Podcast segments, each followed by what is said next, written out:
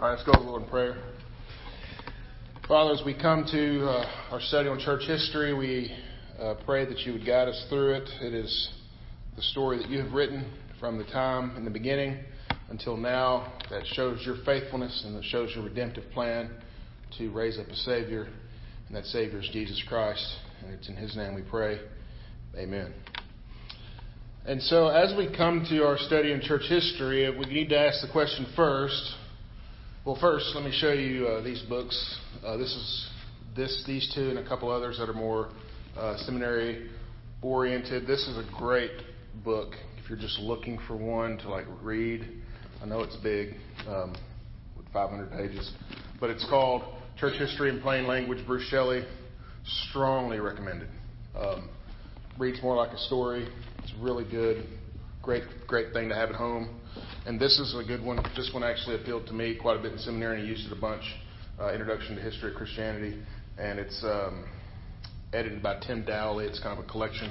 And why it's so good is it well came with a CD-ROM, which I don't even know if that's a thing anymore, but it has pictures, so lots of them. So I love it. This is what kept me through church history, because I would just look at that while I was listening to the lectures. So pretty standard. All right, so why do we study church history? What's important? Um, well, what do you think? Why should we study church history? Right. I think um, it shows us, yeah, it shows us the faithfulness of God. It's, God is faithful in the Scriptures. We know that. We see that. But He continues to be faithful throughout the rest of history. He was faithful from Genesis all the way until now. And I think that studying history shows us that. I think um, I love the Charles Spurgeon quote, and I actually have it quoted here. It says, I find it odd that he who thinks so highly of what the Holy Spirit teaches him thinks so little of what the Holy Spirit teaches others also and he was quoting that as a as a way to for his students to encouraging them to read commentaries, biblical commentaries, which biblical commentaries are just what they're a history of how men and women have looked at the scriptures in the past. They've been written since the beginning of Scripture. And so um, we read them because we're concerned about the way the Holy Spirit is working in the past as well. The Holy Spirit is here now. The Holy Spirit was there then. It's the same Holy Spirit. We're the only ones that have changed. And so it speaks to us now the way it spoke to them then. And I think that's important for us to see. Um, and it, it, also helps us to understand that uh, men and women think the same way today as they did back then. Even though we have a different cultural context, we apply both our sinfulness and the richness of Scripture to the culture in very similar ways. And I think that's uh, helpful for us to study history in that regard. Anything else?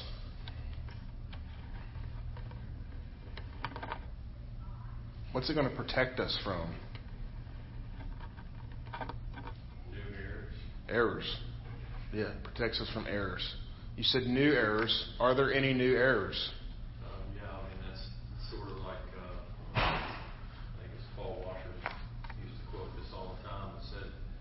you if you have a thought that you think something you, Scripture teaches something, and you haven't heard anybody else preach about it, you can't find it in church history, just call yourself a heretic. Yeah, that's right. Yes, any new teachings are heresy. Yes, absolutely, and uh, also. Uh, any new heresies, new heresies are not new heresies. They are ones that have been taught before. Um, they've had the paint stripped off of them and they've been repainted, but they are still heresy. And it's just, and I think we'll see that as we go through some of the old struggles that the church had. We're going to see them as very much similar to our own day and time and to some of the heresies that we hear preached and taught in the church today. So I think it's important for us to see where we've come from, how the church dealt with it then, and how we're dealing with it now. And, and just to be fair and just to be sure, church history is just that. It's history. It's a factual account of history. In no way does the church's history um, teach us doctrine the way that Scripture teaches us doctrine. And w- what I mean by that is that sometimes you'll hear someone, you'll hear someone make a, a, you know, take a position, and the way that they'll back their position up is by going to church history in order to do that.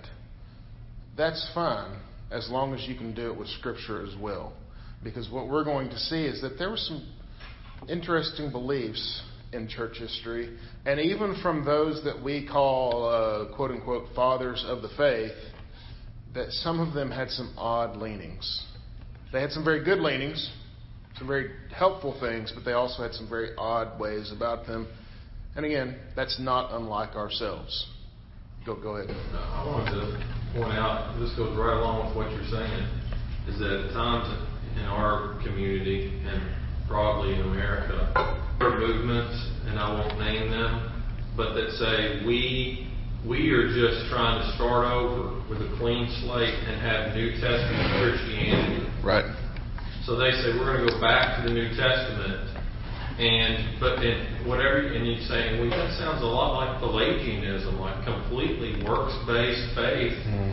Uh, and that's well, that I don't know what you're talking about there, but we're just trying to do what we see in the Bible. Right. And so rejecting church history and yet trying to go to the New Testament as their guide is, is a real prideful thing. It sounds great though, but it's very prideful. It rejects the I don't need to understand what you guys are getting at because you look at some of the movements that have started in America, a lot of them with strong personalities. They've had some sort of plea like that. Mm-hmm. Like, oh, well, the church right now is corrupt. We just need to go back and do it like they did in the New Testament. And let me explain to you what that is. Well, that sounds like Pelagianism from the second century. Right. Oh, I don't know anything about that. Right. I'm just No, they, they they want to. Well, it's it's the cult of the news still, right? It's uh, I'm going to just. You see this a lot. We want our our our church is a New Testament church. Well, all churches are New Testament churches uh, by definition. Uh, we're not trying to. There's nothing to be discovered about the church in the New Testament that hasn't been. You haven't un, you know you haven't uncovered a stone that is going to unlock the key to you having a, a mega church now or anything like that. There's no, there's nothing secret to be had. And so, and you're right, people will want to say something like, well, we're just a New Testament church because that they think that that makes them somehow immune to everything it does. You, you should be aware that they're recycling something from, Yes. from church history. Absolutely. That's why, I guess my point is, that's why it matters, because I've been asked that too, like, why do you think church history even matters? I mean, so Yeah. I can understand, because there are people with good intentions who have started terrible movements. Yep. And I mean that sincerely. People that are going to be in heaven with us, that have taught things like dispensationalism, that have had all kinds of people scared from wacky end time scenarios and stuff. Mhm. They didn't do that to trip people up.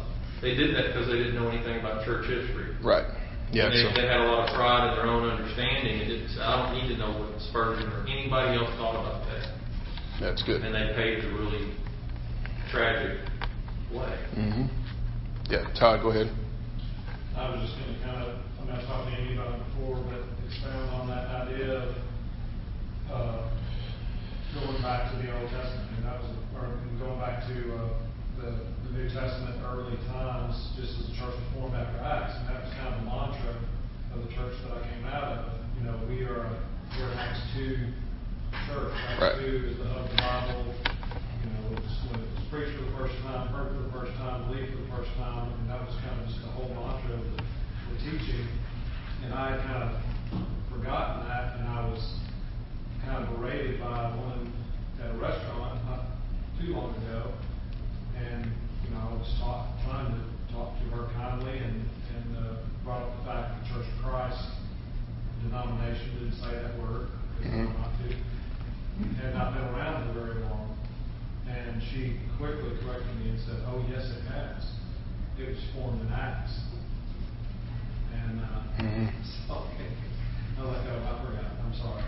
That was kind of. Yeah. Yeah, the whole idea of being a, an Acts two church again, it's it's kind of what Paul is warning against in First Timothy, is it not? Like this idea of genealogies and myths and uh, vain discussions. I mean, we're all Acts two churches. We all have the apostles to their shoulders that we're standing on. I mean, uh, it's it's a again, it's a distinction in order to separate ourselves from other people in a bad way. Uh, we're the only church is really what they should be saying, even though they don't want to say that. They won't. They, they think that's impolite, but somehow saying an Acts 2 church is polite, which I, I see them as one and the same. The bigger one's the Landmark Baptist movement, too. Yeah, landmarkism is another. Exactly. Thankfully, is, is fading away some right now in Yeah. Kentucky. That that is almost a.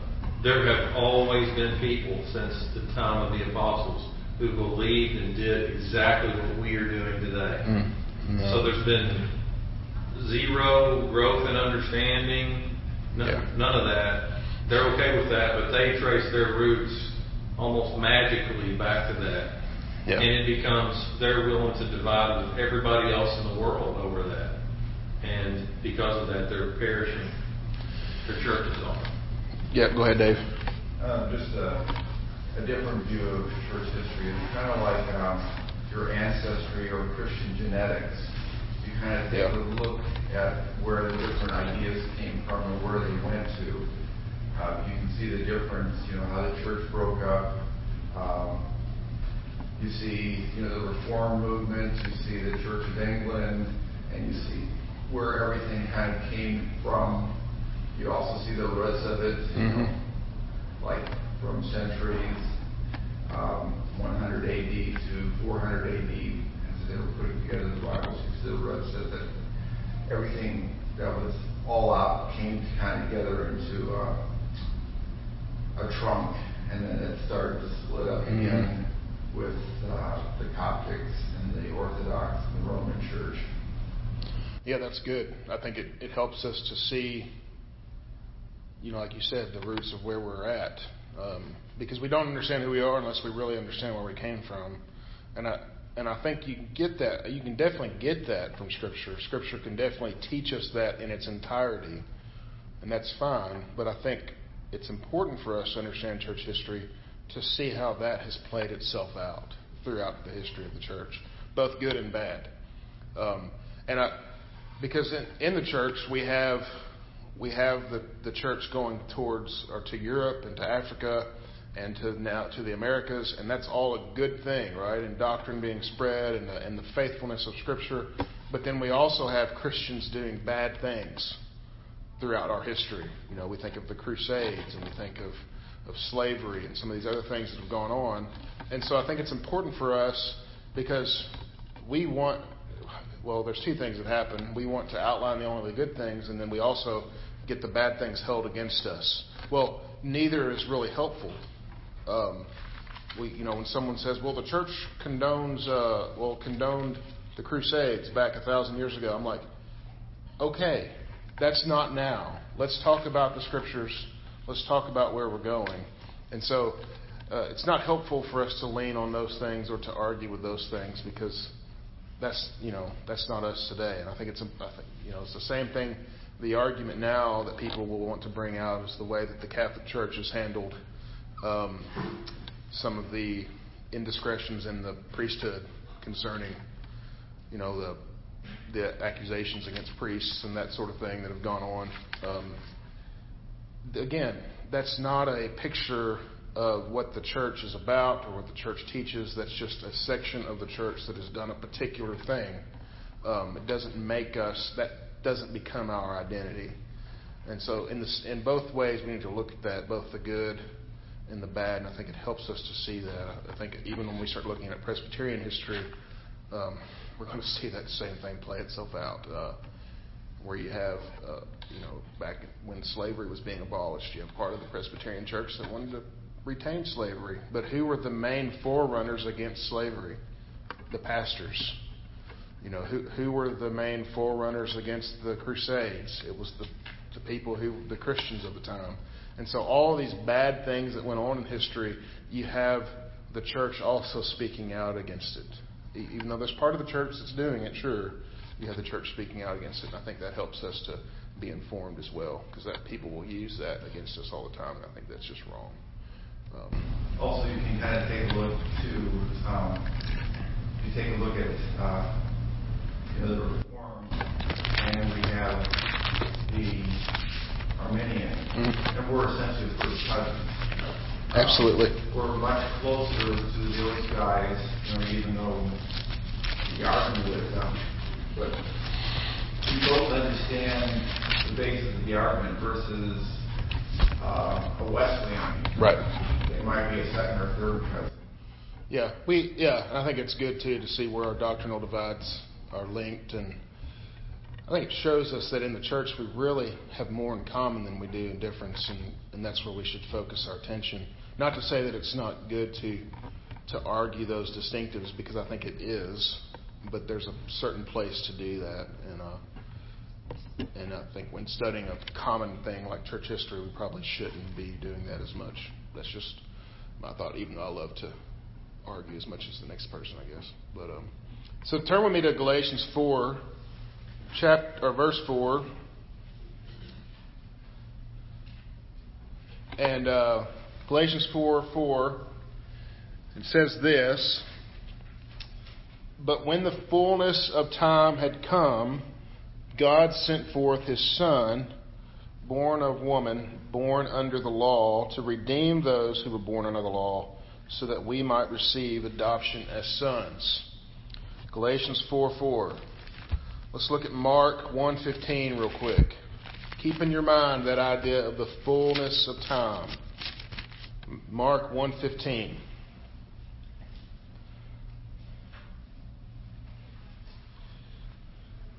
It says this this is Jesus talking. He says, The time is fulfilled and the kingdom of God is at hand. Repent and believe in the gospel. So, the time is fulfilled. Paul says, when the fullness of time had come, God sent his Son.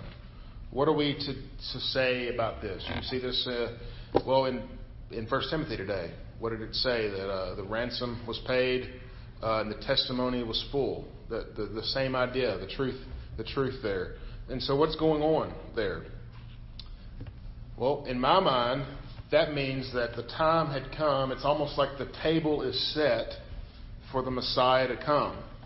What do we mean by that? Well, let's look at the historical context in which Jesus Christ came into this world.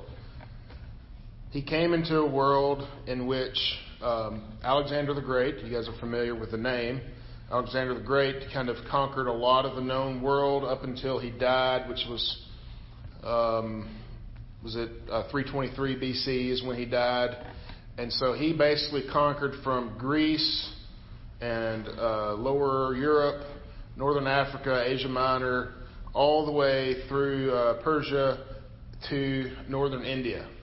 That's a long way for uh, 323 BC. Um, and what did he do in that conquering? Well, the time is known as the Hellenistic period, which is basically a Greek thing. Not only did he uh, conquer and make those nations part of Greece, but he also brought his language and his culture with him.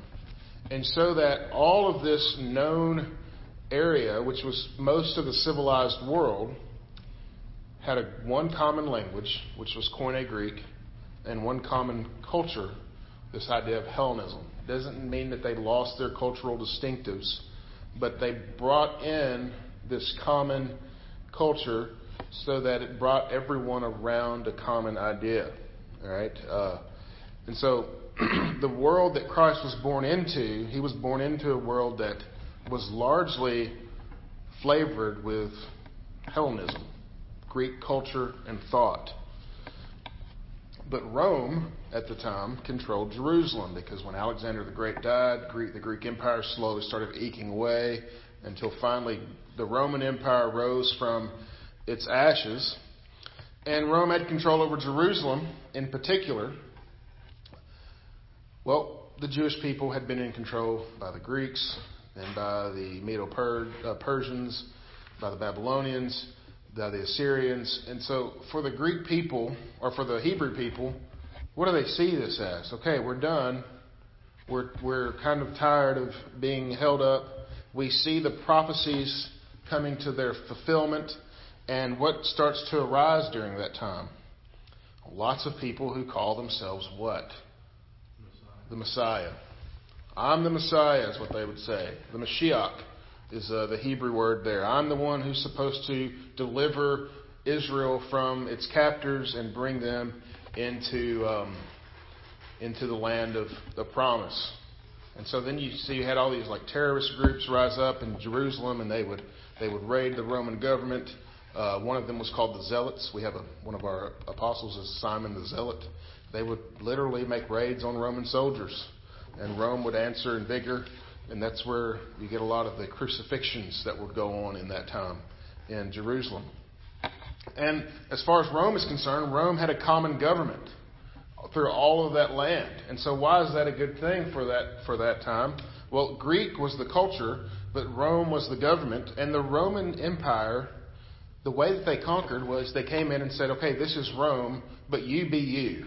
You keep being Indian or North African or whatever you are.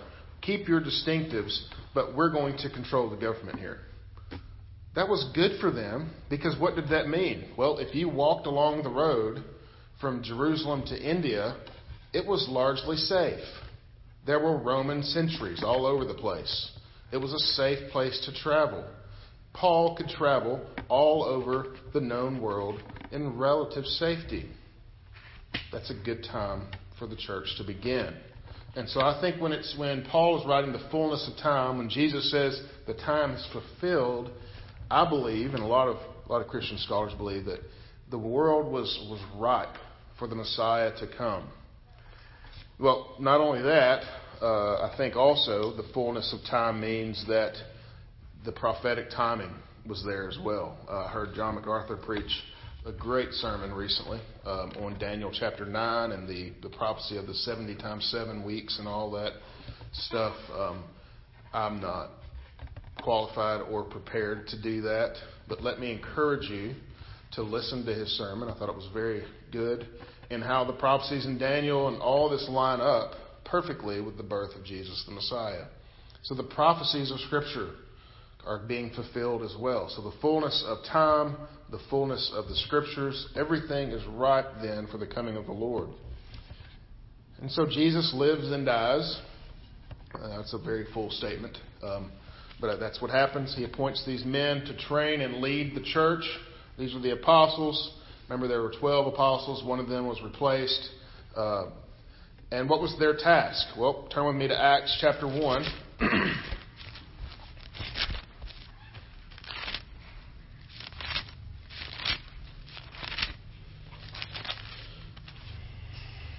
Acts chapter 1, verse 8. This was their task. It says, You will receive power when the Holy Spirit has come upon you, and you will be my witnesses in Jerusalem and all Judea and Samaria and to the end of the earth. They're to go out into the earth and be witnesses for Christ, proclaiming the gospel of Jesus Christ. What was Jesus' words in his ministry? Repent and believe in Jesus Christ, in, my, in me. And what was the words of the disciples? Repent and believe in Jesus Christ, the only name under heaven by which men can be saved. Did they do that? Yes. What proof do we have? The Acts of the Apostles. That's why it's called that. Um, what was their fate? They were all martyred, except for John, who likely lived the longest, who probably lived up until 95 AD, is what is thought. But he lived in exile. It was an interesting story I read about John that he was thought to have survived the uh, the killing way called the Brazen Bull, which was where they put a, a guy inside of a, a bronze bull and filled it with oil and then burned it. I don't know how he survived that but he's supposed to have survived that, and then they sent him to Patmos where he was exiled, and that's where he wrote the book of uh, Revelation. Uh, but the other 12 disciples were all martyred. Interestingly enough, guess where they were martyred? Everywhere from Rome furthest west to northern India, as far east as the Roman Empire went, to the very ends of the earth, they found these 12 men preaching the gospel and they killed them for it. It's pretty incredible to me. I mean, I think we could teach a whole class on just on just that. Um, but then there's Paul as well. Paul's an apostle to the Gentiles. He was brought up, and we, we recently went through that as we uh, introduced the book of First Timothy. Paul is famous for his three missionary journeys. And what did he do on these missionary journeys? He planted churches. He raised up men and women to disciple others, who would then disciple others. And so he began all these churches. His last major trip was to Rome, where he was a prisoner. And uh, remember, he appealed to Caesar, and they were taking him to Caesar. And you get some of that in Acts. And what's the last bit that we see in the book of Acts? He's there in prison, and he's sharing the gospel openly with people. And he got to do that for several years before he was executed under the Emperor Nero. And so Acts takes us up to around 62 to 64 AD. Um, and so by this time, you have many churches that are planted. A good portion of the New Testament is written down. 64 AD is when the temple in Jerusalem is finally finished. And this is a, a very important point in, Jerus- in uh, Jerusalem's history because remember, the temple is a very central issue to the Jewish people. Uh, but the temple's finished, and so what happens? Well, all the people that were used to build the temple, this is hundreds of people, are now out of work. You have Roman government that is oppressing the people, or at least controlling the people with a heavy hand. So poverty is on the rise, and so what do you expect to happen? Eventually, the Jewish people are going to say, "Hey, we think you're doing a bad job. You should get out of here." Except they're going to say that with swords and spears. And so, in 66 AD, you have what's called the Great Revolt, where the Jewish people raise up against Rome um, if you're a small nation who uh, is largely has largely been in captivity its whole existence, you probably shouldn't raise up against the strongest nation in the world. And they learned that. Uh, but the reason that they did that is because Christians and Jews alike were being made to offer sacrifice to Caesar. Do Christians have problems with this? They should, yes. Do Jews have problems with this? Yes, they should. But what's interesting is that Christians and Jews, well, at least the Jews, hated the Christians as well. And so it's during this time in Jerusalem and surrounding areas that Christians are being persecuted by the Jews. And we saw this even in the book of Acts with Paul, even. Paul was converted, but the Jewish leaders continued to persecute Christians. Uh, this was the first major persecution in the church, really, this by, Jerus- by the Jewish leadership uh, persecuting the Christians.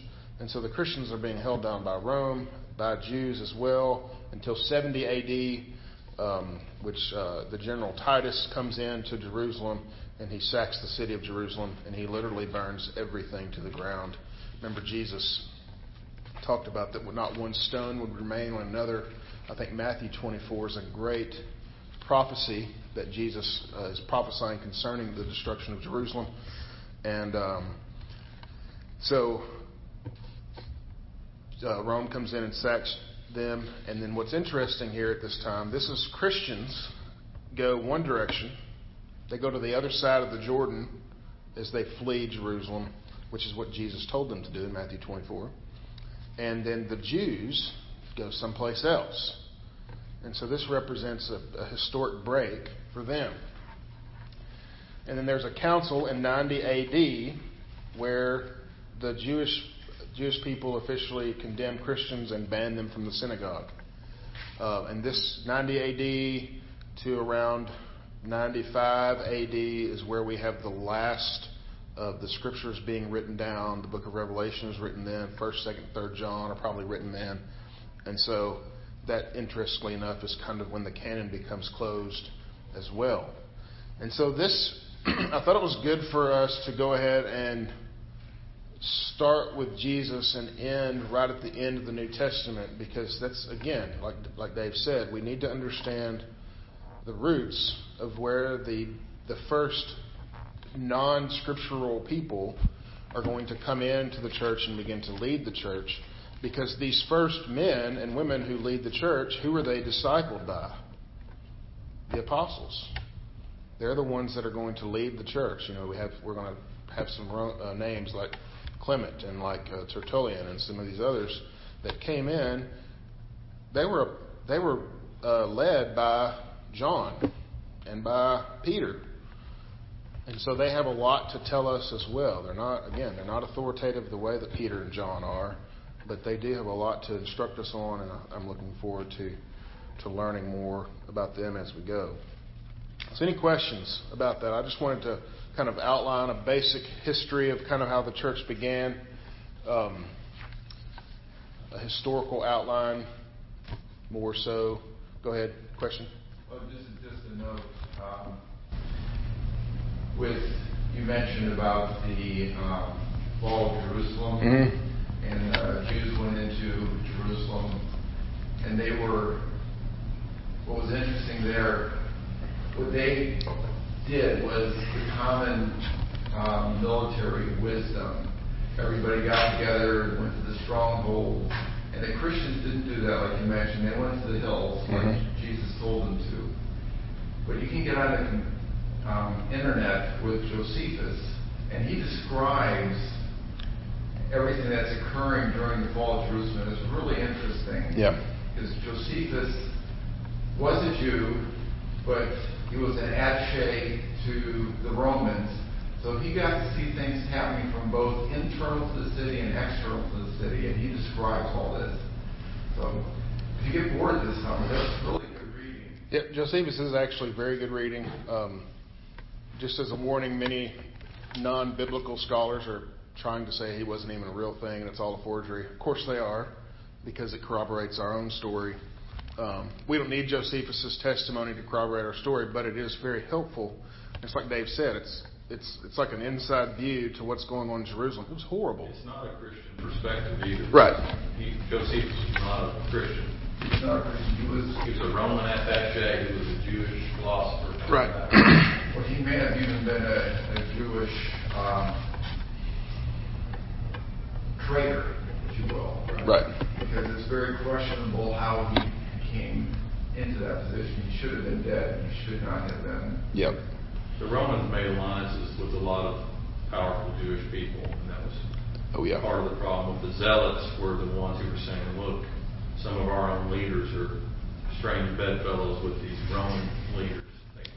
And you saw that even with the crucifixion of Jesus. Yeah. Um, there was definitely some some deal, uh, deal making going on there between the Jewish leadership and the Roman leadership, which I think the Jewish leadership eventually finds out that Rome is not a friend to anybody but Rome, um, and they when during the fall there, um, and so yeah, I think it's good that we use history to help us to help us learn, and the writers of history to help us learn um, about church history. And obviously, after Acts 28, we don't have anything anything but that, and so it's important for us to re- remember that um, both that history is helpful for us, but it's not canon. It doesn't teach us like doctrine, like the doctrines of Scripture do. So, yeah, go ahead. I'll just use Dave's. I love the fall of Jerusalem. I love studying that, the destruction of the temple. And I've got Josephus, I've got some books, a couple of them, if anybody's interested in long. But one of the ways that that's an effective thing to know about to share the gospel is for everybody to consider that temple's never been rebuilt. Right. There's been no sacrifice for the Jews for 2,000 years. And if you ever get a chance to talk to Jewish people about the gospel, it's actually a really helpful point. You don't have to draw some massive church history analogy except to say, where's the sacrifice for your sins? They can't sacrifice without a temple. They're still raising money to build the temple, at least a bunch of Christians are. Yep. Which will never happen probably. And yet that's a really there.